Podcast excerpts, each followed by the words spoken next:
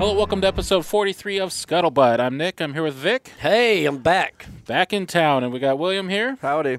We're all in house, and today's episode, of course, is brought to you by our friends at Service Credit Union.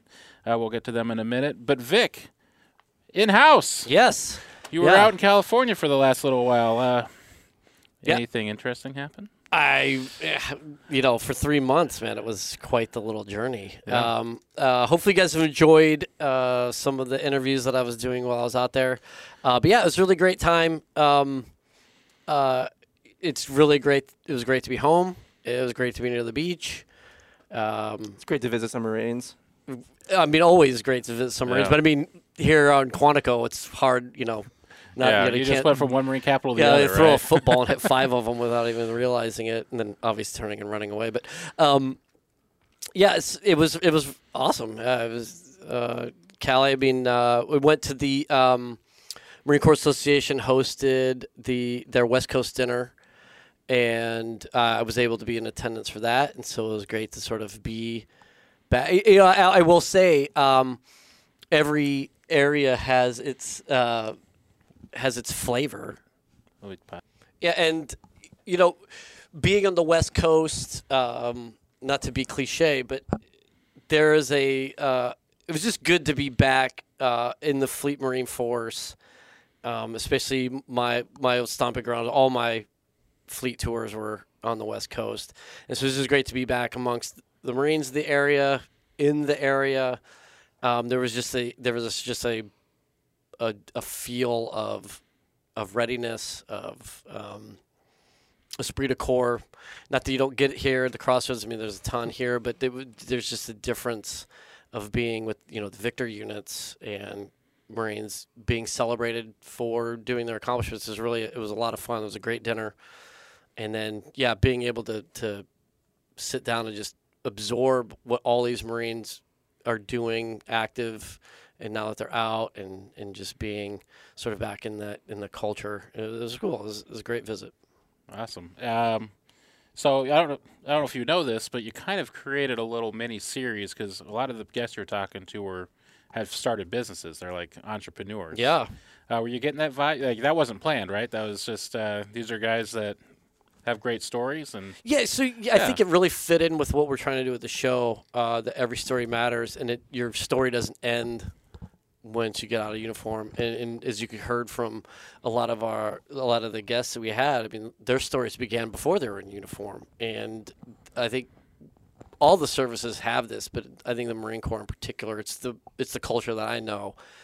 Um, it really especially as we're looking at force design and we're talking about talent management i mean could you imagine if we had to retain some of these critical thinkers these entrepreneurs uh, the things that we would be able to do, uh, especially as we're looking at, you know, the great power competition. I mean, these are the types of people that we need to be going after and then uh, obviously retaining because look at what they did when they came out of uniform. I mean, there, there wasn't just this like uh, across the spectrum. Um, you know, we had Benji Manabog who was just took that everything the Marine Corps gave him prior to joining everything that the Marine Corps gave him, and now he's applying it to his future endeavors. Paul Greaves is like literally changing how you know he's on the forefront of how we're changing the way we look at agriculture and farming. Uh, Nick Colt, I mean, dude, that guy, I, I, can't- I can't uh, tell you how unbelievable he is, and he's still doing all this great work for the city of Long Beach, and, and um, yeah, I mean the list goes. A- Aaron Sullivan, just yeah. can't stop making things happen. So it was just it was such a great time. It was really all right. And then uh, before we go to our quick uh, commercial break, for our listeners who aren't in California, how are gas prices? um they are challenging. Yeah. yeah, it's um. If, if- get a Sam's Club membership, I guess is where I'm going with that. Because if you go to a normal pump, man, you're looking at six fifty just for eighty seven for Yeah. regular. or if you have a, you know sixty-five thousand, you can just drop, just buy a Tesla. you get the Tesla, very, yeah, very easy, very simple. And, yeah, yeah, uh, yeah. It pays for itself after a few years, I think. And if you are in Quantico or nearabouts, uh, Virginia's got a new gas tax coming in that was passed two years ago. So paid at the pump. Uh, It's a pain in the gas. Pain in the gas. oh, Vic, it's good to have you back. Dad All right. jokes. Yep. All right. So, without any further ado, we're let uh, Nancy talk to us a little bit about Service Credit Union and be with you guys on the other side. This episode of Scuttlebutt is sponsored by Service Credit Union. Our friends at Service Credit Union have been serving military, veterans, and their families for over 65 years. You might know that they provide mortgages, including VA loans as well as auto and personal loans. But did you know that they now have a loan specifically for the iBot mobility device? For those who don't know, the iBot is a revolutionary device that goes above and beyond what a traditional mobility device can do. It can go up curbs, navigate stairs and snow, and even rise up to six feet. Of course, this device also comes with a high cost that isn't usually covered by insurance. So, Service Credit Union has stepped in to help provide its members with financing, with no money down and terms up to 72 months. For more details, visit servicecu.org backslash ibot. All right, guys. Is that an ad read or is that an ad read? Love it. It is an ad read. All right. Thanks again to Service Credit Union for uh, joining us. They are the first uh, company to jump on Yeah, board. it was such. It's so cool, man, that they wanted to support us in, in what we're doing. So thank you to them. All right, and then uh, so kind of in the news today, uh, news today, kind of like it's kind of been building up and brewing for a while. Uh, Marine Corps Doctrine Plan, MCDP Marine Corps Doctrinal Publication. publication number eight. Eight, Yeah, this is the problem with the vernacular. like when we when when acronyms become the way that we speak.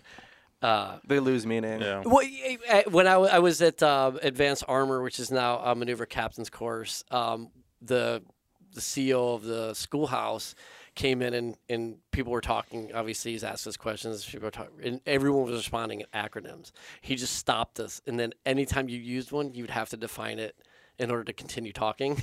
I wish our authors did that. and, and luckily there were a lot but i mean it was it was funny to see how many soldiers and the, the the only other marine that was in the course with me like would stumble over like even something like OODA loop like um it's uh in yeah you couldn't keep talking unless you could actually speak uh to t- say what so yeah mcdp Yeah, as as the civilian in the editing process for Gazette, I always just like Vic. What is this? I I I've stopped even trying because there's so many overlapping ones too. It's like the sad thing is, is yeah there's so many overlapping but yeah i'm embarrassed to admit how many times i have to just go into a google search Yeah. and, and pray to God it's the right And one. so much of it is kind of redundant because there's a Mick everything, right? Everything is Scottish. It's a it's a Mick DP. It's a Mick PP. It's a Mick.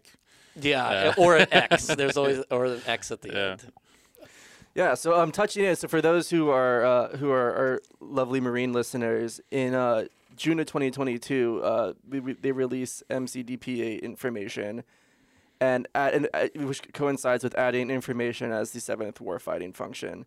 And so for those who have not read it yet, uh, it's actually pretty unique and um, different document compared to a lot of the MCDPs. And actually, here's one my excerpt for uh, why you should read this and why it's important, and also continually reread it. Um, I quote, This publication must, therefore, be updated with a frequency that keeps it relevant. It is not a checklist that does not.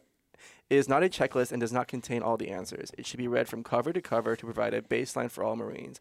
How we employ this foundation is limited only by the creativity, ingenuity, and foresight of all Marines, all of whom are practitioners of the theories and applications discussed within these pages. Every Marine has a role in information. Therefore, every Marine should focus on their role as discussed in this publication, whether as a commander, planner, or squad member. It, it's it's. I have read parts of it. I have I have gone briefly skimmed over to, to get a feel of it, but it's it's it's like MCDP one. It's very um, written for for a variety of of your uh, educational level. A, a like I said, a squad member, a planner, or commander could read this and and disseminate it very well. And the idea that it is actually will, will hopefully be continually updated with new and relevant context and information because it, it's 2022, baby. Information's running at the speed of, of, of chaos at this point. So to, to try to stay up to date in this in this field, and it's it's a, it's a good thing that the Marine Corps decided to go ahead and do this, especially the fact that I mean, as we're seeing in uh, the Ukraine Russia war, which we'll discuss later, that information is is is is a weapon, is a tool, and it needs to be uh, taken with great consideration. Now, the Marine Corps has been operating in the information space for decades, right? Well, So Uh, why is it now that we have well, a document for let's- it? let's clarify uh, what we mean by information, um, and I think it's it's important to differentiate information as a warfighting function by what we have been doing uh, for the past. I, mean, I would say longer. I would say, you know, even something as simple as dropping pamphlets. Um, in, Like in Nicaragua, right? yeah, well, sure. I mean, well, Yeah. hell, yeah. It, to that case, I mean, you talk about uh, Noriega. You know, I mean, just blasting Black Sabbath for 48 hours until he just gives up. I mean, that is a form of information. But we were we were very limited, uh, sort of in our even understanding. Um, we, uh, you know, one of the ways that we integrated it uh, going into Phantom Fury you were dropping pamphlets, letting them know, hey, we're coming in. Uh, you got, you know, anybody after this date that's still here, we're going to consider a combatant, and it's going to be on. Um, which you know helped move a lot of folks out, and obviously opened up avenues for a maneuver. But um, we just really didn't understand the synergy or even the what it meant to have non-kinetic effects on the battlefield. Um, when I was with RCT five, um, after I was my time in Marja, I got moved up to take over the effects cell for the R- RCT five, and I had an information op- officer. I had uh, non-governmental representatives, and we were really trying to look at this sort of holistic approach to what it meant to use non-kinetics as in the same way that you would use kinetic fires and to, to have effects on the battlefield that would shape, uh, you know, sort of the campaign plan or help facilitate the campaign plan. Um, and but I mean, I, I wasn't an IO guy, obviously. Uh, I'm an Amtracker, It- so a lot of what we were doing was OJT, and there was nothing doctrinal. It was really just who's who who sort of, for lack of a better term, who gets it, and then put them in with get some other subject matter experts within that sort of cell, that staff, and that works with your intel cell and all this stuff to help shape the battlefield. But really, even just talking about it, like, what does it really mean? To shape a battlefield, I think that's what MCDP eight is doing here. Yeah. So to answer your question, Nick, um, it really it, it, it especially in in chapter first chapter really explains because the term information how it's used and how it's applied for the Marine Corps and has very different meanings. So uh, again, uh, all Marines, uh, you were asked to read this. You should read this for the love of God, as the tax-paying American, God-fearing citizen of this country. I ask you to read it. But uh, some quick spark notes for you. So how information is used and understood according to MCDP eight. It has several uh, definitions. So, for instance, start off with information as an instrument of national power, um, more like grand scope uh, of how information is applied. Then you have command and control, so how information is used on like for the more specific like military, mil- Marine Corps unit level. Um, and then you have the information environment, so th- where where information plays into like social, cultural, psychological, technical, physical factors for for, for just the general like the, the, area where you're operating in.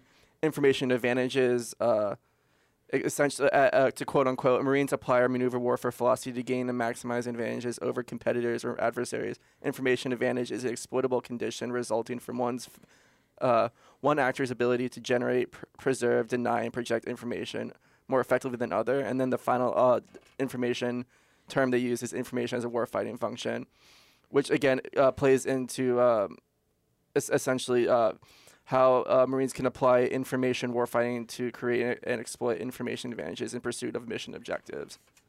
So yeah, the macro, that makes sense. Uh, so where are we? Okay, so it, we're looking at a lot of things with the Marine Corps changing, Force Design 2030, EABO. Where do we try and envision doctrinizing information in like an uh, EABO environment? So I guess I, I, I would refer back to our conversation we had with Andy Milburn. Um, I a lot of what we do in a application because understanding like re- this is we're still very much into the lab work. Of this stuff. So I mean, you know, we got the Bunsen burners on our beakers going. Yeah. Where we're combining stuff together and see what actually, you know, where the reactions are occurring. And unfortunately, and I, and I think the Marine Corps is making a shift now to um, take out some of the sterile sort of control of our uh, training evolutions, all of these X's that we talked about, where intelligence and information are sort of already baked in to the calculus, and so commanders don't really have to flex that muscle because it's already sort of there, like they're force fed the information and. And the evaluators are really just looking at how battle staffs sort of disseminate that and get it down at the field level, which is all you have to see that. Like, but when it comes to sausage making, you know, when you know your ingredients, you know, if you put together all these things, I know I'm going to get a brat. Yeah. Or if I put all these things together, I'm going to get a hot Italian or whatever.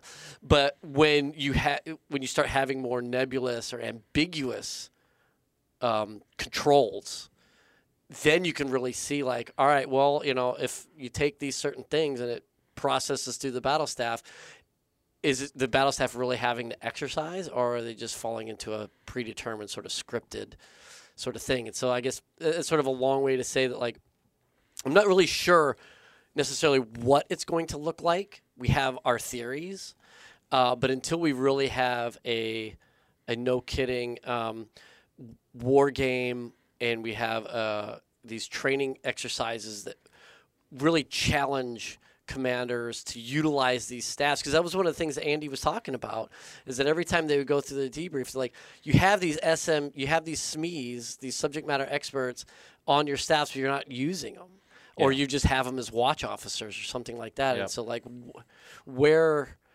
when it comes time to do this stuff where uh, are you even going to know how to? And you know we talk about his experiences battling isis where i mean he even had something you know a smart guy who knows web stuff going in there and basically trolling isis websites yeah, you yeah. know? I mean that's awesome. But i mean that's that's sort of that really ingenuity that outside the box sort of thinking that uh, it's going to require and i think mcdp 8 here is going to really encourage commanders um, but also the, the, the Marines themselves need to understand that this is what the Marine Corps is looking for and to sort of offer up their their expertise. Yeah. To, to be more specific to your question about like EABO and relating to MCDP eight, I mean it's the idea that like a lot of these expeditionary advanced bases, sorry, expeditionary advanced bases are going to be in places where people live there.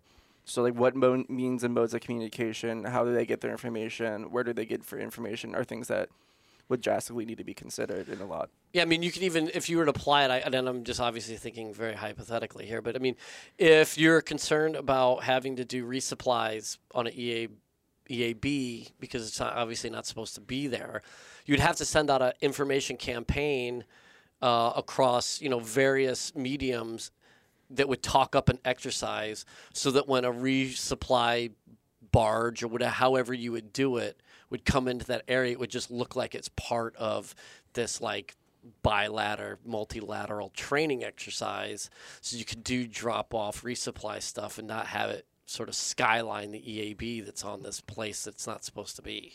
And this also might like that. So- We, we- this this could be like also the start of our part of the next part of our discussion. Um, on the way here, I was I was listening to um a podcast updating on like the Ukraine war and talking about how um a lot of civilians uh, there's I guess like applications or, or some web f- oh, airspace where civilians can report like oh there is a you know Russian tank in my yard. There's a I see infantry moving this position, and you can re- re- relay that information back to the Ukrainian military. So this idea, uh, this this um, brings in also like the issue of like now our our, our civilians general targets because of just Sure. the way social media is uh, to, to relay information on your phone. Um, so, is that it- it- information or is that intelligence? Yes. Well, yeah, yeah, exactly. Yeah. Yes, it's yes. Uh, uh, another way that you could think about it is, is if I mean a, a really great model, and, and granted the mediums at this point maybe are antiquated, but the Arab Spring. I mean that didn't just spark up because of some like dedicated campaign obviously it hit like uh, almost a dozen countries uh, all spread through very open source mediums like whatsapp and, and twitter and, and uh, facebook and, and things like nature. So I mean, these, and and that was a strict, I mean, a straight information campaign Yeah. um, that that created that. Now, now where it's not nested within something more strategic and it's not nested within a campaign plan, is you saw then the implosion of all of these regimes. So I mean, within you know a very short time, you had celebration of a democratized Arab, uh, you know, an Arab Spring of democratized nations, all of a sudden becoming hotbeds for uh, uh, extremist activity. A- And the reason is is because those efforts aren't nested within a larger strategic Yeah. campaign And plan. also on top of that, I mean, those those insurgencies were able to use to- the information use the information Yeah. environment Yeah. to get control of it. And going back to, to Ukraine, you can make the, the an argument that that U- Ukraine's ability to to control the information environment to a large degree, especially being on the defensive, has given them a, a has gave them a, a great advantage over Russia, especially in the initial phase of the war. Yeah, and you can really force an uh, an op- an opponent to reveal a lot about itself. And so, you know, uh, the Gazette has been talking a lot about this, and I, I've really liked a lot of the articles that are coming down the pike. But one of the things that we need to revisit that we haven't really since World War II, or at least not at the, the, the operational tactical level, is deception operations. When you talk information ops, man, deception is a huge weapon in your toolbox because one of the ways, that, like, hey, I don't know where air defense radars may be. So then you just plug a bunch of information using various means, either tactile or, or uh, on uh, you know cyberspace, that then gets them to react Yeah. and then potentially reveal positions. That's that's a huge thing, and that's something we'll also have as we're talking EABs. We'll definitely have to be cognizant of so that we're not constantly revealing our positions over and over again. Yeah, like a good historical example of that, I guess, would be World War One, when all the information America got from the fronts came through England. Well, I think what was the one that we read in the yeah. article? I think it was Tinian, the island, Yeah. where they the deception operation had the Japanese absolutely completely fooled, had moved like two divisions down to a southern port, and they. The, the Americans ended up landing at the northern part, which was totally canalizing. Only lost like 500 guys and took out like 5,000 Japanese because it completely had them deceived and fooled about where they were going to make their landing. Yeah, yeah. So a lot of, a lot of important reasons to make sure the information you're on the winning side of information. Absolutely. Both able to disseminate and translate what's coming back, like be able to defensively And- handle the other teams. and we're looking yeah. at an EAB it- again. Yeah. Every Marine needs to read this because when you're a company or a battalion alone and completely afraid, you need every Marine with his head on a swivel Yeah. when it comes to this stuff. Yeah, because if you're uh, running up against a fanatical communist regime, like they could send anything they want at you, information wise. They could just overwhelm you. They could just overwhelm you, and you know So- your closest response, as of this point, as far as we understand EABO, I mean your closest response could be, as far, you know, you could be in the South China Sea, and your closest response would be in Darwin, Australia, or up in Korea. yeah. Uh, so you're going to be, you're going to have to handle that Yeah. for a little while. And the best way to handle it is read MCDP8 information as soon as possible and disseminate. And also Boom. look look look forward for updates because again, like this is this is not something you can re- remain stagnant on. Um, it, it it will be updated, hopefully hopefully regularly. So just just uh, to keep in touch with it. Okay. All right. So MCDP8 information is the seventh pillar of warfare. What, how'd you phrase that? So, you so information is the seventh war fighting Fighting function. function, yeah. Forwarding function. Okay. All right. I got to make sure I get my nomenclature right. now I'm confused because there's seven functions but eight MCDPs. And the and the best way to get your nomenclature right is to read a Marine Corps Gazette and Yeah. Leatherneck, but Uh, mostly Gazette. uh, well, because seven, uh, MCDP seven is learning. yeah, yes, yeah, yeah, so- yeah. Yeah. Which is kind of a function, right? Like, Oh, I would hope so. it's continuous, like chow, man. Yeah. It's continuous. all right. Anything uh, stand out in there that you want to mention uh, beyond, you know, the preamble?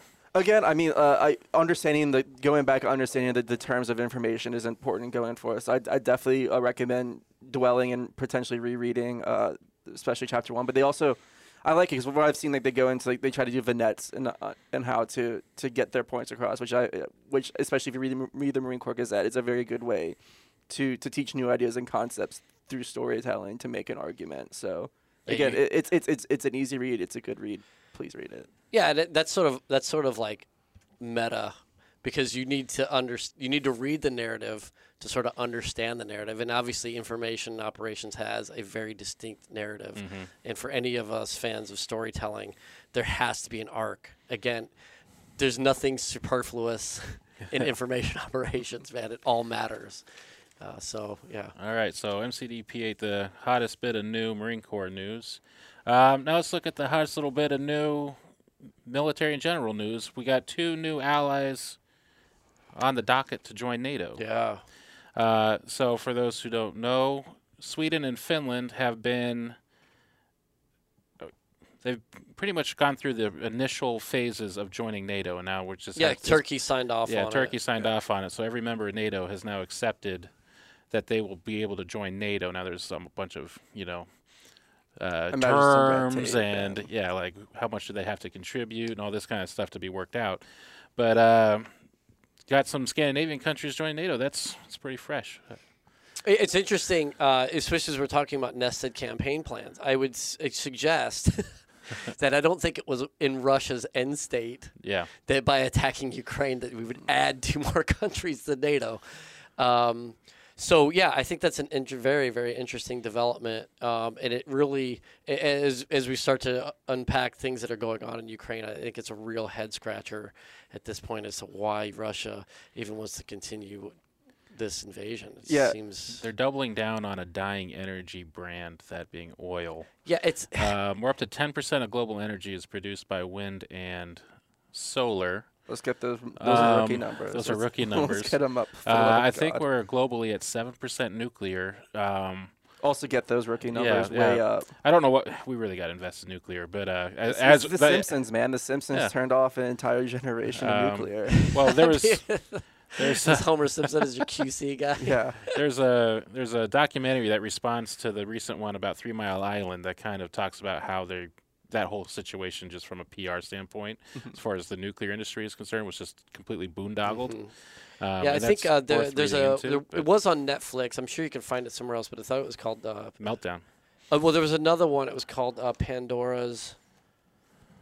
It's not Pandora's box. That's the that would be two on the nose. But it was like uh, it is Pandora's whatever, and it does talk a lot about how, uh, how the sort of the boondoggle of the the nuclear rollout and how, um, yeah, they just really let some of these other industries. Um, tank them Yep. when at the end of the day it's Yeah. probably When the um, best way to go. when you see the numbers for what the output is for fossil fuels, as far as what's getting in the air, as far as just radiation, Yeah. uh, versus everything that comes out of every nuclear power plant on Earth, since nuclear power plants have been introduced, doesn't add up to what fossil fuels put out in an hour. yeah. well, and there's just so much like, So- and, and there's so much empirical, like, uh, intuitive empirical disinformation. I'll Yeah. say, and have being someone that surfed right near uh, major San O, Sa- yeah, San O yeah, over, yeah. yeah. um, when you feel that warm water. Coming out of there, it's hard not to think that it's fucking Yep. nuclear charge, Yep. right? But it's it's just warm water because it Yep. has to cool the coils. But um, yeah, you always are just like, oh, I'm losing, you know, my ability to reproduce at this moment. uh, well, recently too, they started doing uh, some of their uh, high, uh, the the high radiation storage above ground, just because it's so encased and so Right. safe. People saw that, like just Yeah. because you can see it from the hills. yeah, Like, is that nuclear waste out there? Yeah. And they started protesting outside of it, but like, it's just. yeah, yeah. So it- it's uh, Um, well, this was a tangent. Um, the point is, Russia is doubling down on oil. Supposedly, they needed to secure Crimea for that. And while they're at it, they're like, well, Ukraine should be in Russia anyway because bread and oil, like, I don't. It's I don't of the know. Bible, That's it, it. really and feels like it's always Occam's razor. It's like, yeah, so there's probably all these other tertiary things going on, but you boil it down, energy.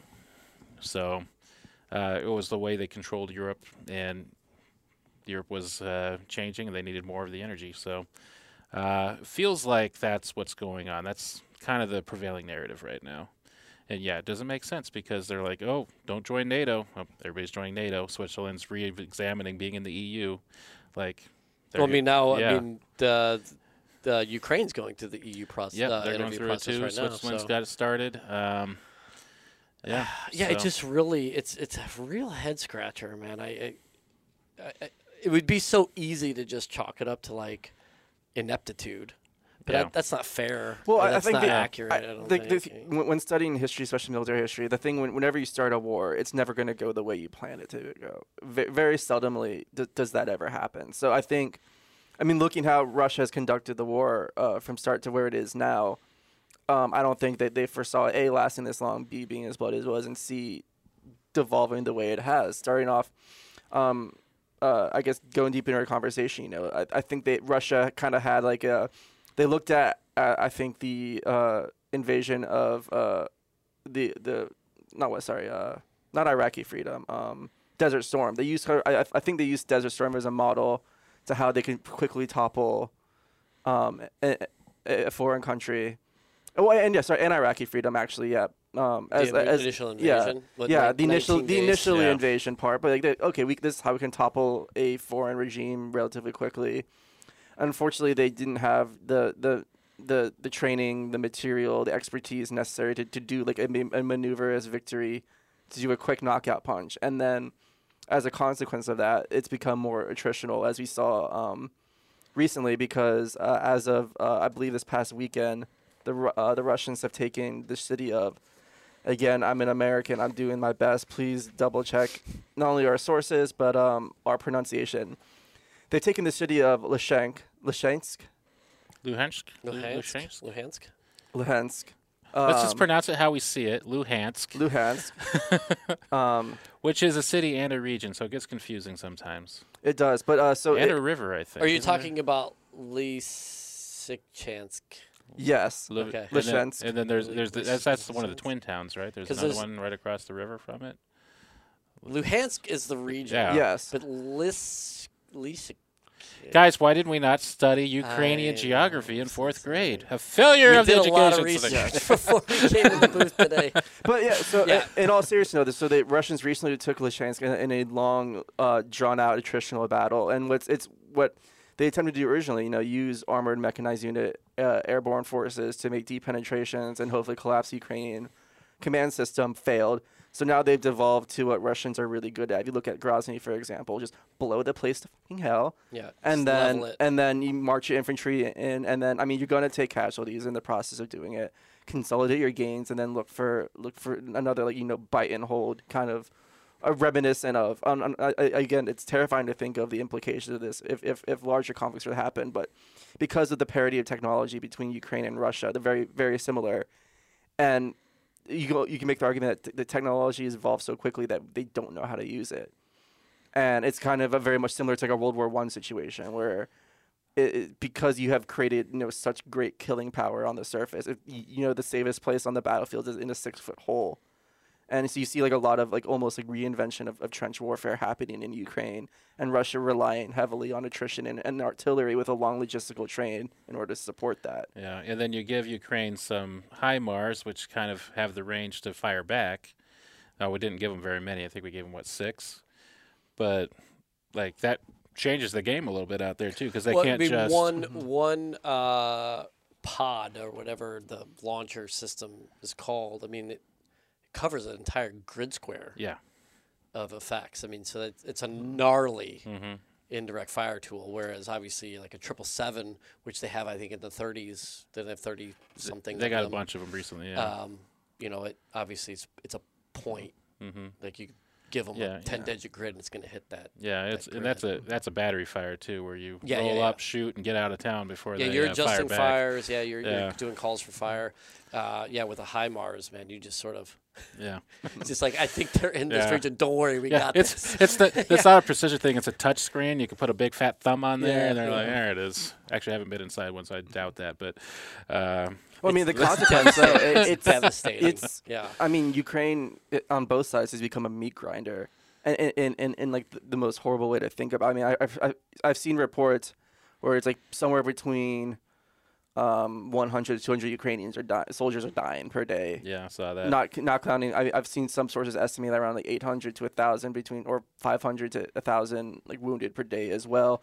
Russian sources were obviously not going to get much on them, but I mean, judging by footage and reports, it can't be be, be pretty. I mean, I think it was as of April they had lost more in those few months than we had lost in the entire 20 year war. Yeah. Yeah, I mean, they're casually. I mean, if you go just go on Wikipedia, which uses a variety of sources, it's between like 10 to 36. I think Ukrainians say that we've killed 36,000 Russians. I think uh, U.S. or U.K. estimates are around between you know 10 to 16,000, rough estimates. But I mean, regardless, in, in a 130 some day war, those aren't numbers you want to be seeing. Yeah. Period. Yeah. And uh, Russia will report a lot of. Well, they won't report on like um, pro-Russian like Donetskians or Right. uh, Georgians. Right. Or, The, the, or not Georgians. the um, separatist forces. Yeah, like the- Ossetians, I guess. Yeah. Mhm. So It's interesting too. I guess going back to what you were saying, uh, William, uh, which I think is is really good insight on. You know, I think Michael, uh, Dr. Hunzeker talked about this, how it's really hard to use like sort of these brush fire wars as um, uh, an opportunity for learning and to use that as a model to then tailor your own forces. And I think that he once again his insight sort of proves out because if you want to look at so things that we had done or the West had done, um, and then looking at Russia's own history in Georgia and Chechnya.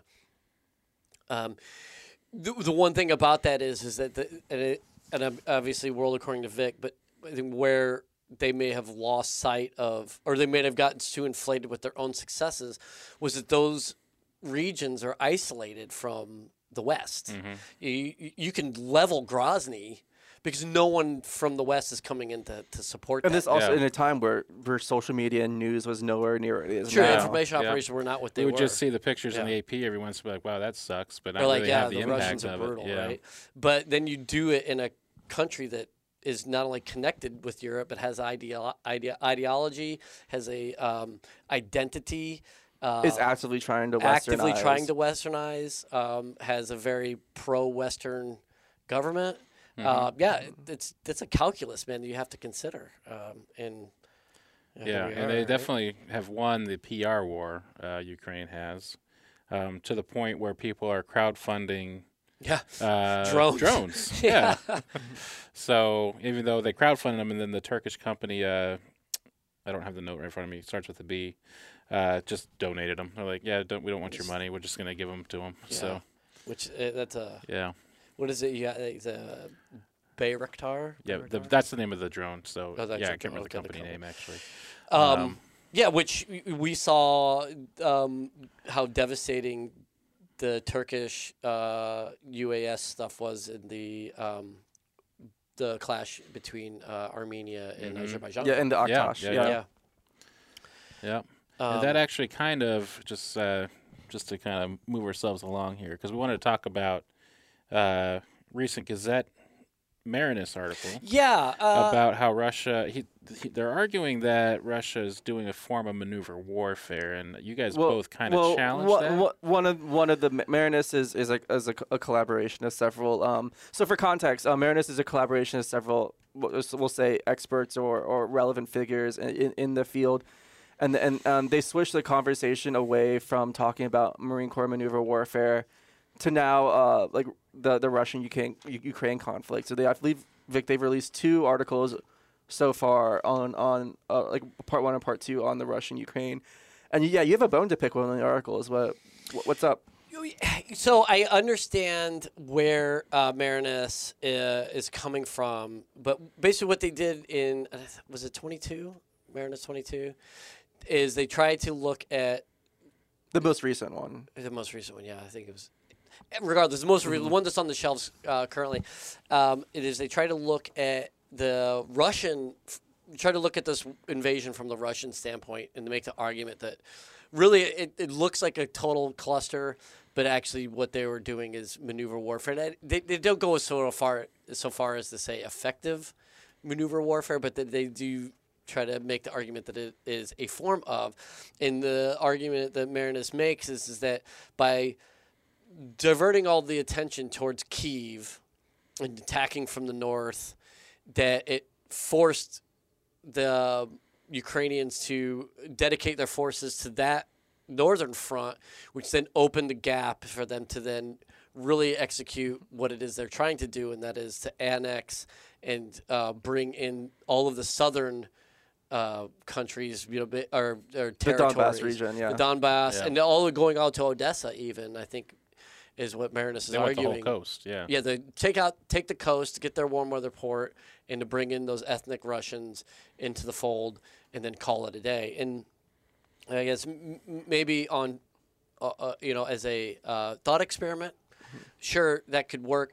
I guess the bone that I have to pick, or where I take sort of issue with that analysis, is, is that uh, if we talk maneuver warfare versus attrition warfare, is is that if once you realize that this gap is a surface, you have to adjust, and the fact that they have taken the the the, the effort in the north was a complete disaster even through the lens of, mm-hmm. of, of, of a deception operation or a, a feint or something that would, you know, essentially draw these forces away. When you look then at the success that they've had in the South, you have to just wonder, like, okay, maybe again on paper that seemed like a good idea, but now that we're ex- in the execution phase and you're completely um, unable to adjust and to um, change what it is you're doing.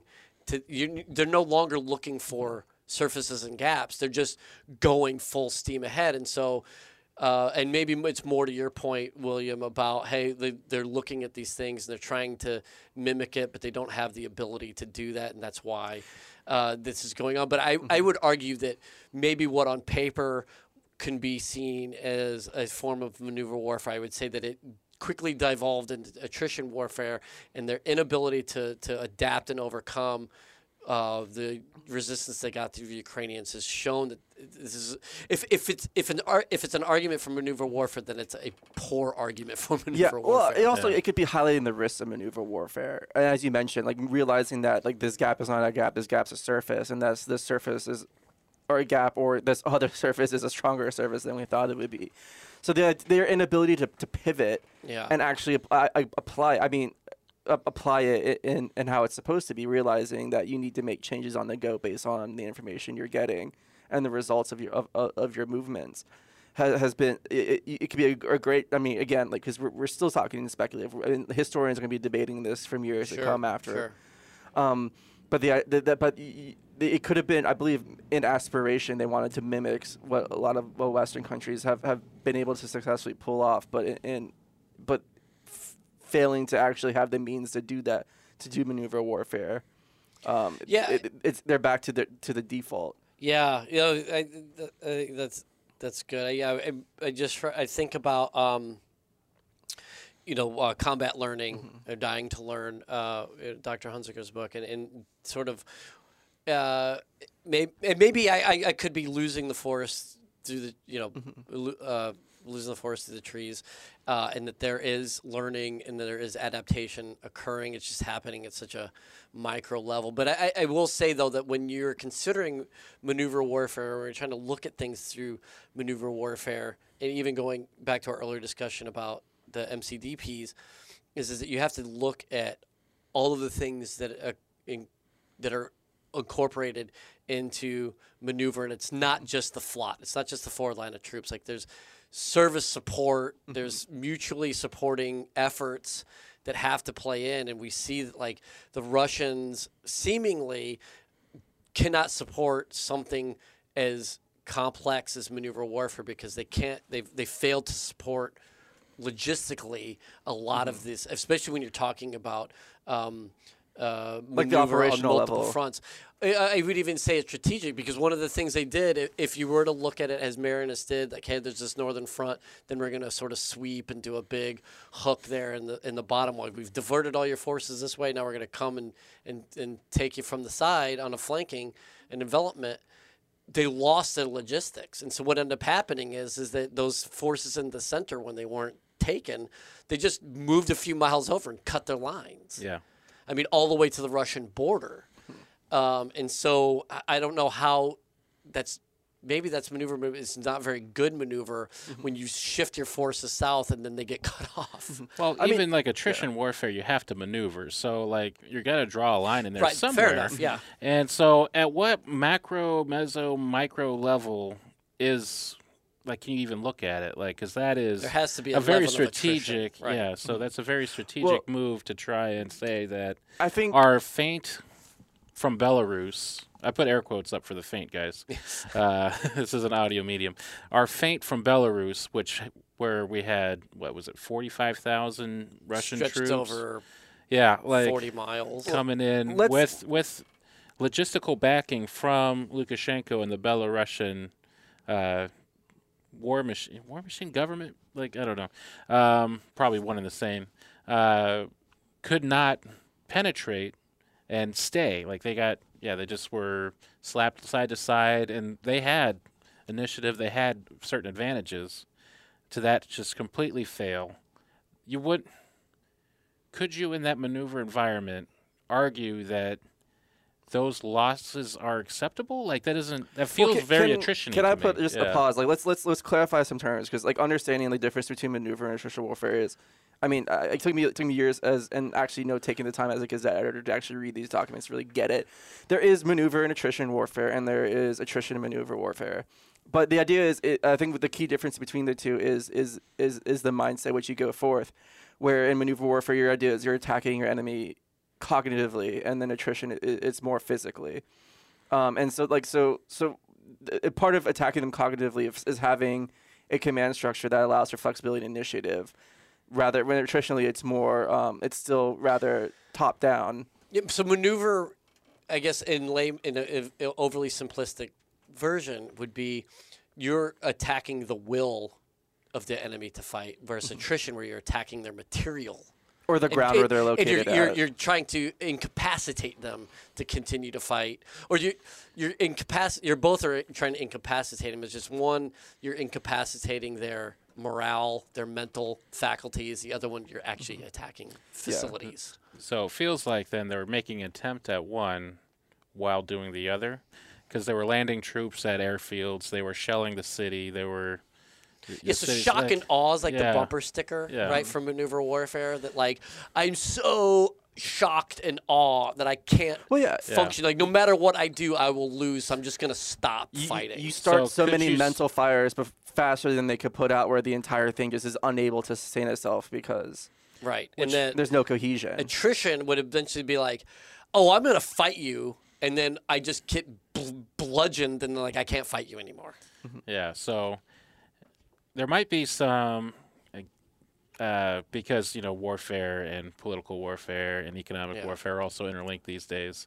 That might have not been a supportable maneuver warfare maneuver that just was attrition warfare, but as a result, like, Uh, does I that make sense? Going like, back to, to my earlier comment, I think the the problem was they they strove for maneuver warfare, but they were it was being fought by attritionists. okay, Like because again, like I don't I don't again I'm making assumptions. I'm making educated guesses based on the information I've seen. Again, please everyone do your own research. Do do everything for what for what, what it seems like. It's just like there there wasn't a lot of um, initiative taking uh, down the lower ranks.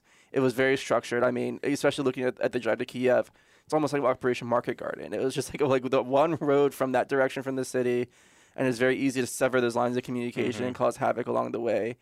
Um, and then and so but, so but because there was there was not enough initiative shown, and because again it, it was a very tight command structure, it it, it it failed. And then looking again towards the uh, sorry uh, the eastern side of the conflict, it was pretty much.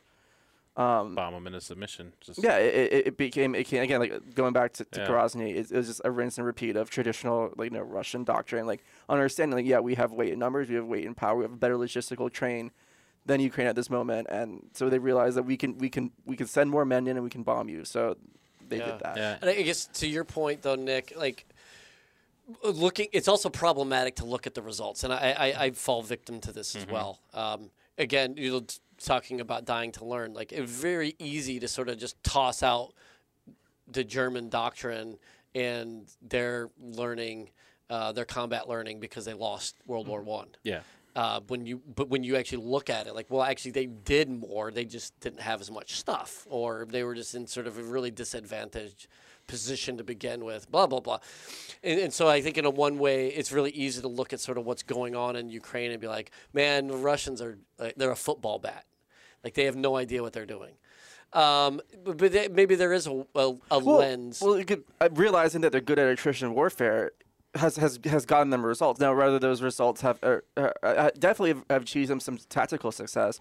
Strategic success is, is, is, is success is less to be seen at the moment. I don't think we can judge exactly but even the what tactical successes, like if we were to look at it the way that Marinus wants us to look Mm-hmm. at it, or put he wants, he wants to to give us uh, to explore that. Like, all right, so let's just take, I guess, where they're at. So they they do the northern advance. It opens up a gap. Now they try to sweep through the south to achieve their strategic objectives, but at the tactical level, they're making such incremental progress. Yeah. and they're taking a ton of losses uh, and, and to the point where now you have two countries joining NATO that had no real, Yeah. no real zeal to do that in the beginning. You've unified e- the EU in a way it's not been unified. It's since- creating yeah. a ton of domestic Yeah. unrest. Um, uh, you know, they they're taking losses.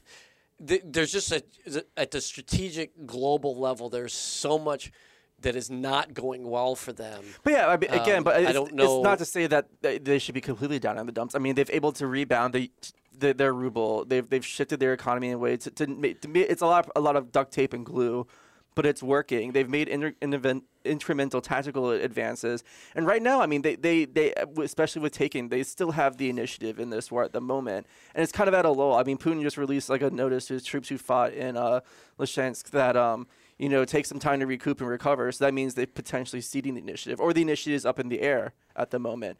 And the, and, and whether Ukraine is able to, because you, you um, President, sorry, President Zelensky has been very apparent on his stance on what territory is Ukraine and what territory is Russia. Are they going to have the cap- capabilities to then to then seize initiative on, on their own, or i- i- it's So, yeah, and there's a lot to unpack there. Like with the ruble, the initial like impact, we see how volatile markets are. Like if you like threaten like with, ooh, uh, three quarter rise in a Fed rate hike, where hasn't even happened yet, markets fall. Right. Right. So the first thing that happened with the ruble was it took a big hit, and then it went way too high, and now it's going back down again. It's just they've we've vol- made it volatile, and that's not good for any country you're having that volatile of a of a thing. So like there's I don't know. And now there's a kind of a I don't know quite how to describe it, but other than like the old ways of the USSR and their republics is all kind of dying off all around Russia, too. Um, I don't. It's But it, it just makes me wonder too Yeah. uh, about like what it's what Russia is going to look like when the dust finally settles on this thing, uh, which, which we may not. It- it- that's another, I guess. uh, You know, looking at sort of we like to.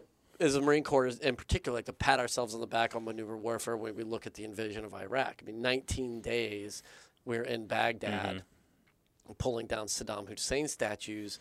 And it was very similar. You know, we had us sort of doing this, you know, massive movement, and then we were going to take a quick right into Al Kut, and then the army was going to sweep through and then and take Baghdad. They get sort of bogged down in the airport. We don't want to lose the initiative, so we, we shift down and then and then do a sort of a double a an pincer. entendre, Yeah. yeah, uh, right there on, on uh, Baghdad. Um, but we bypassed obviously a ton, ton of stuff to maintain that momentum. We had a lull because we'd sort of outstretched our logistics, we needed time for some of that to catch up. And so we went, you know, f- quote unquote fedayeen hunting there and uh, in uh, Diwania, blah blah blah. Um, so we like to pat ourselves in the back. It's like, yeah, that was maneuver warfare. Uh, but then because of all that, we didn't do enough attrition uh, when we made that really horrible call to disband the military. Now all of a sudden they had a ton of material because we didn't do enough attrition, and then we get bogged down in a ten-year war in Iraq, and then ultimately a twenty-year Yeah. war uh, in the in the GWOT.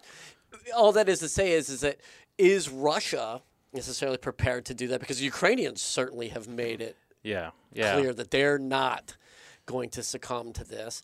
Um, and so th- we look at like, all right, so does then Russia become sort of a vassal state of China, because that's the only real. It's way looking that they way. That's how the of- ruble Well- got saved. So again, I mean, as as we mentioned a few episodes, I mean, we are in a completely new geopolitical era, uh, coming from a 27 year old uh, like copy editor for the Marine Corps Gazette from from the world according to William. Um, where I mean, a lot could happen in the, in the future geopolitically that could really shake things up. I mean, like Germany out is has is is struggling with their energy issue, which could change up a lot of things. Um, as we mentioned in uh, one of the articles that Nick gave us, I mean the the yield for their uh, grain oh yeah, is down, which yeah, is, which will Russia Way have. down. is Way using food as a weapon. And Yep. if, if the nitrate issue comes worse, I mean that's a lot of polit- like political geopolitical lev- leverage Russia could gain. Um, yeah. it could it could so it, it could be like a, like for instance we could just be seeing the House of Cards collapse, which is well, yeah, a 'cause it- and thought. sort of this. Uh, one of the things you'd mentioned was Kazakhstan. Yeah. Hey, future Nick here. We're about to have a full brain fart on who we're talking about. We're talking about Nursultan Nazarbayev. Yeah, I was trying to lean into that earlier. Yeah, but so I mean, that's back a- on the thing. So Kazakhstan uh, had, as they were de-Sovietizing, had a very, very, very powerful president. Um, uh, I think you got his name in front of you there, um, and he recently left office. Now his his successor has started stripping him of all of his powers, all of his uh, nepotism, all this other stuff, and pretty much defunded him post leaving office. Even though he did get a new capital named after him, they moved from Almaty into um, his city with his name on it. Um, Yeah, But, that uh, would butcher it if I tried. I know, right? uh, but their their money was tied to the ruble, and part of that whole energy crisis thing that just happened there led to a whole bunch of protests and all this other stuff. Because Kazakhstan is minerally like one of the wealthiest countries on earth. Like it's the eighth largest. It covers a lot of land. Um, there's just a lot of mineral wealth there, probably to be exploited. Um, but they're they've recently just done a whole bunch of very Western looking types of reforms to their constitution. I think they just passed a referendum to pass like 72 amendments to their constitution to uh, kind of de centralize it, hmm um, which makes them not as good of friends with Russia. But Russia's a little busy right now. It kind of affects the relationship with China. So we'll see how Yeah, that so, kind of plays Like out. as we as you mentioned, the House of Cards. I think that's a good sort of analogy uh, for this, um, uh, because as we look at Russia's inability to handle their brush fires or the potential brush fires along their periphery, China is there? Are they going to step in? Are they not? I- Are these areas going to become sort of disputed? If you were to look at like, if there is such a thing, like, uh, you were to look at their board of where they see themselves, China being, if you look at their board of Mm-hmm. where they see themselves at, in 2030, 2050. their vision board. Is there yeah? Is there is there a big like swath over parts of Russia where they anticipate having to sort of step in and take control, which is why they're maintaining this alliance where it's Mhm. like you know careful of you know Yeah. careful who you sleep with sort Yeah. of thing. It's uh, it's the, the the world order that we've been comfortable growing up in since the end of World War II, and this is furthermore by the end of uh, the Cold War is uh is up for grabs. It Yeah. seems like what is we talk about? What is the um, what is the Chinese uh, ch- strategy game? Oh, no, the wait, Chinese oh. Oh, like strategy go, game. uh, me me yeah. me qua me me what me way me Mei way. Mahjong, No, it's not Mahjong. go. It's the it's the it's the chess game that has all the little pieces. And um, actually, there's a bit of an article. I think you're talking about Uh, Go, aren't you talking yeah, about Go? go. I believe. Where they got like the little yin yang pieces, white on one No, side, no, black that's on the mahjong. It's not mahjong. No, mahjong has like the little tiles. dominoes, the little Yeah. tiles. I, With little- I think you're talking it's about May Go. me May Way or something like that. There's a Gazette article that talks about the difference between a way of thinking about things in terms of chess versus thinking about this Chinese game. Um, I really think you're thinking about Go. I know it's probably G-O? uh, uh, yeah, G O. Look at it. It's, it's like M E I W E I or something like that. Um, anyways, but the, the, the, that is uh sort of allegorical to the idea that like we in the West think about things in a very short, decisive way, and the, the Chinese sort of look at things in a more a, a long, drawn out sort Mm-hmm. of conflict, using a lot of things like deception. Uh, Yeah, it's go. is it Go? It's go. Get out of town. All right. But I mean, it's, it's yeah. But but sort of I guess the the po- boy the hi- thing I'm trying to highlight though is, is that it's um, this idea that like we may be so focused on all of these things because we're so sort of West centric. Like we're only concerned about what's going to happen to our stuff, and this may be just some massive plan within the Chinese sort of long game that like really their end game is to take more parts of Russia. Absolutely, Um, absolutely. The, the war, the then- war, Russian-Ukrainian war has done nothing but benefit China. It's drawn the West's attention, especially Mm. the United States, away from. fr I mean, yeah. But if you want to recapture, o- like if if if really the motivation of any regime is to recapture its old stuff, They've got if you their look at the stuff. If you look at the the Khans in the Mongol Empire, it had way more Russia Well, stuff than yeah. it had Wow. Southeast but Asian stuff. they're Remember, the Mongols conquered. China. They weren't. China didn't conquer. Yeah, like Understood. Yeah. Yeah, but Yeah. well, it's also like, like, they are opportunists. Like they they they they saw how it, it's it's shifted, um, especially the United States' attention away from from the Pacific and Asia to to to Europe. Now, it's it's it's maintained the focus. We see less news about Taiwan recently. We haven't heard about we haven't heard much about that. Um, it's it's it's pitted essentially. It's it's Russia is, is you know partly doing the job uh, for China, making the United States especially spend billions and billions of dollars on sending money to Ukraine versus focusing on a our in, internal domestic politics and b shoring up our our uh, flank against China in the Pacific.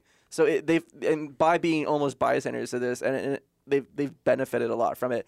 And also they're they're learning lessons. They're realizing like what what, what they can and can't do militarily, what they would need to do for you know their own potential um, incursion into Taiwan should that you know hopefully never happen. But they're learning their, their lessons and, and, and applying it and seeing what reaction times would be like, how the West would respond, to what extent would they re- respond. So it's it's it's it's been great for them. I'd challenge that.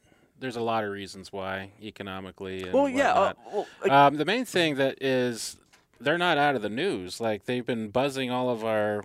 They've been buzzing planes in international airspace, like nearly causing accidents. yeah, but how many billions like- of dollars are we diverting then to, to counter that? But we uh, we get to uh, in Ukraine finally take a playbook out of the the Russian playbook and just only contribute money and uh, material. Mm-hmm. And we don't have. We can just see how it works out. We don't have to. We are, but also invest that- personnel there, and that's something that we've never historically been fans of. We always like to get our hands. Well, I'm not saying that this this, this Um, conflict hasn't benefited benefited us intellectually as it as it should. I think that's money we are going to spend anyway. Is what I'm trying to say.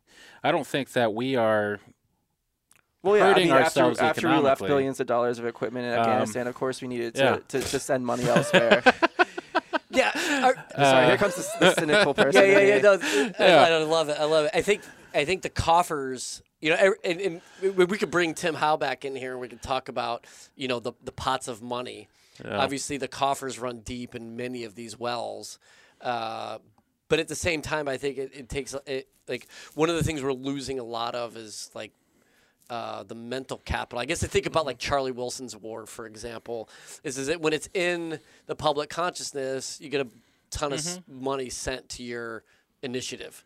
Once it falls out, so like your so to your example, like everybody who wants to like a focus on Taiwan, like hey, don't forget about or shit. One of the things we talked about in our meeting earlier, like all the people who still want us to focus on ISIS because they haven't gone away. Yeah, yeah. Like those coffers are probably they, they're penny pinching right now because everybody's pulling, Mm-hmm. or there's just the focus is their staffs are dropping or uh, assets. You know, they don't have priority on ISR anymore and blah blah Yeah. blah. But um, so yeah, I mean, yeah, but Russian energy not being available to Europe affects global markets, and China is super Food. reliant on global markets.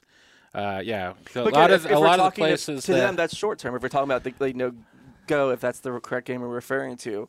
I mean, does, again, I, I think this it's is more of a setback for China than them sitting back like, ooh, look at how good everything's going for China right now. You know what I mean? Like Well, it's So, yeah. It could, again, we don't also we, we have access to like some of the, their their grand strategic vision, but uh, the only Yeah. way the history will tell. Yeah, they've Yeah. got so many domestic issues too. Because I mean, when we say world markets, like they're not, they're yeah, not. they're uh, they're having huge issues and with uh, is still- land development and all that stuff. Also, they Xi Jinping has been making a point of trying to whip up nationalistic fervor that can only go so far if it doesn't get an outlet. yeah, I mean, we're, and and- we're we're well overdue for a riot in Hong Kong. Yeah. Mm-hmm. So, um, and I think that they're probably looking inward as much as anything right now because when things aren't going well internally, because they locked down for COVID hardcore and they're still not through it, and there's they have some weird strains of Omicron uh, going on Mm-hmm. over there. That Well, they're about to become a geriatric state too. yeah, they're also they've already passed that mark. Oh, have they? Yeah, they've already. There's more old people than young people. I can't remember what the age for that is. 26, 27. Um, it's it's a much younger age than you would think. Um, so they're they're now starting to be older than younger, which is a problem that you know we always talk about with Social Security and whatnot. Um, difference between us and them is we import you know hundreds of thousands of immigrants all the time just to kind of keep the balance. Um, different conversation. Yes. Um, so yeah, they got to be looking internally because younger people are more likely to act up. Older people are more happy with it. Older people aren't going to fight the fight. You know what I mean? Like they're going to sit in and tell everybody how wrong they are. Um, Graybeards, but yeah. yeah, uh, uh, yeah, no one is um, but old economy, old people economies don't grow. Right. So they might be looking at a peaking economy anyway, especially Well, they had a if global trade goes down. in the teens as Mhm. well. Yep. Uh, a lot of kids going off to Western schools and Yep. not coming back. Yep. So, and they don't always want them to come back if they get out sometimes because they're going to come in and spread bad ideas. Yeah. yeah. So, uh, th- I, I don't, I don't think that. Well, one thing that definitely ties us together is we're all in a soup sandwich. Yeah. Yeah, yeah. history is being made I every just- day, and we are just the poor victims Links us of it. together in our dysfunction. All right, guys. Well, we we've been truly ch- are a global family. we've been chatting for a while with that. Speaking of that soup sandwich to end on, there's just there's no end of stuff to talk about. But we've been uh, But if you want us to talk about anything, please reach out to us on our email or social media or um, whatever whatever works for you. If you want us to, to dive into any more topics, we got Vic back. We're in the office. Let's uh, let's get some uh, good conversations going. We have a lot of cool stuff coming up for you. But uh, please, we appreciate Yep. your feedback. scuttlebutt at mcamarines.org is our email. You can find us on Reddit at uh, MCA Scuttlebutt. Uh, you can Google MCA Scuttlebutt and find all kinds of cool Of resources. we'll have- I, and, uh, Uh, like we totally were shooting from the hip on this bad boy. So, I mean, please, like, if we m- totally jack something up, call us on it. You know what? No press, no bad press. Uh, all press is good press. Yeah. That's what I'm trying to say. But I want so good- someone good finds press. something very, very specific, very peculiar that we might have gotten wrong, and just make it blow up. You know, Yeah. ten thousand views. Let's get it. Um, yeah. we're yeah, there's plenty of plenty to Yeah. work with on this Yeah. episode. Pronunciation, yeah. uh, the name of Chinese chess games. yeah, do the go thing. Okay, Yeah. so if you're listening to this and you know what game Vic's trying to talk about that's Yeah, not man, go, I'm telling you. please.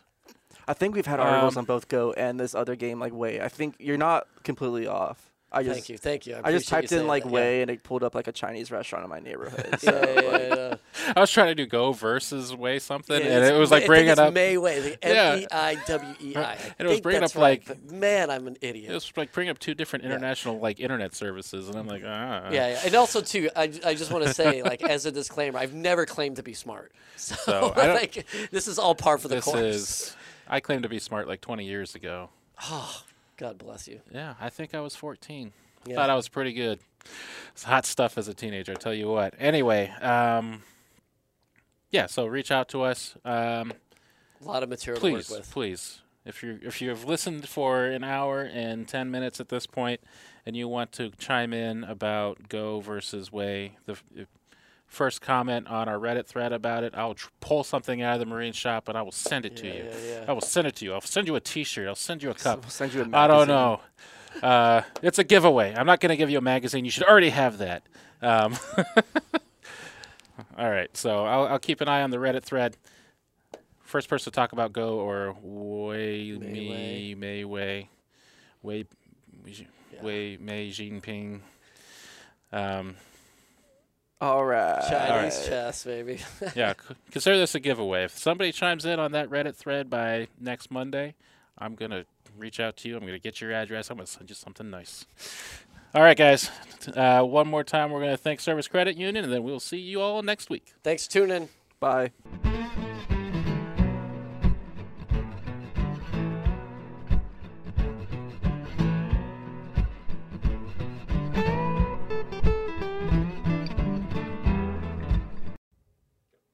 This episode of Scuttlebutt is sponsored by Service Credit Union. Our friends at Service Credit Union have been serving military, veterans, and their families for over 65 years. You might know that they provide mortgages, including VA loans as well as auto and personal loans. But did you know that they now have a loan specifically for the iBot mobility device? For those who don't know, the iBot is a revolutionary device that goes above and beyond what a traditional mobility device can do. It can go up curbs, navigate stairs and snow, and even rise up to six feet. Of course, this device also comes with a high cost that isn't usually covered by insurance. So, Service Credit Union has stepped in to help provide its members with financing, with no money down and terms up to 72 months. For more details, visit servicecu.org backslash ibot. Scuttlebutt is a production of the Marine Corps Association. I am Nick Wilson. That is Major Vic Ruble, U.S. Marine Corps retired. We have also heard the voices of or contributions from William Treuting or Nancy Lichtman, editors of Gazette and Leatherneck magazines, respectively. Opinions expressed in Scuttlebutt are just that opinions and do not represent any official stance of the MCA.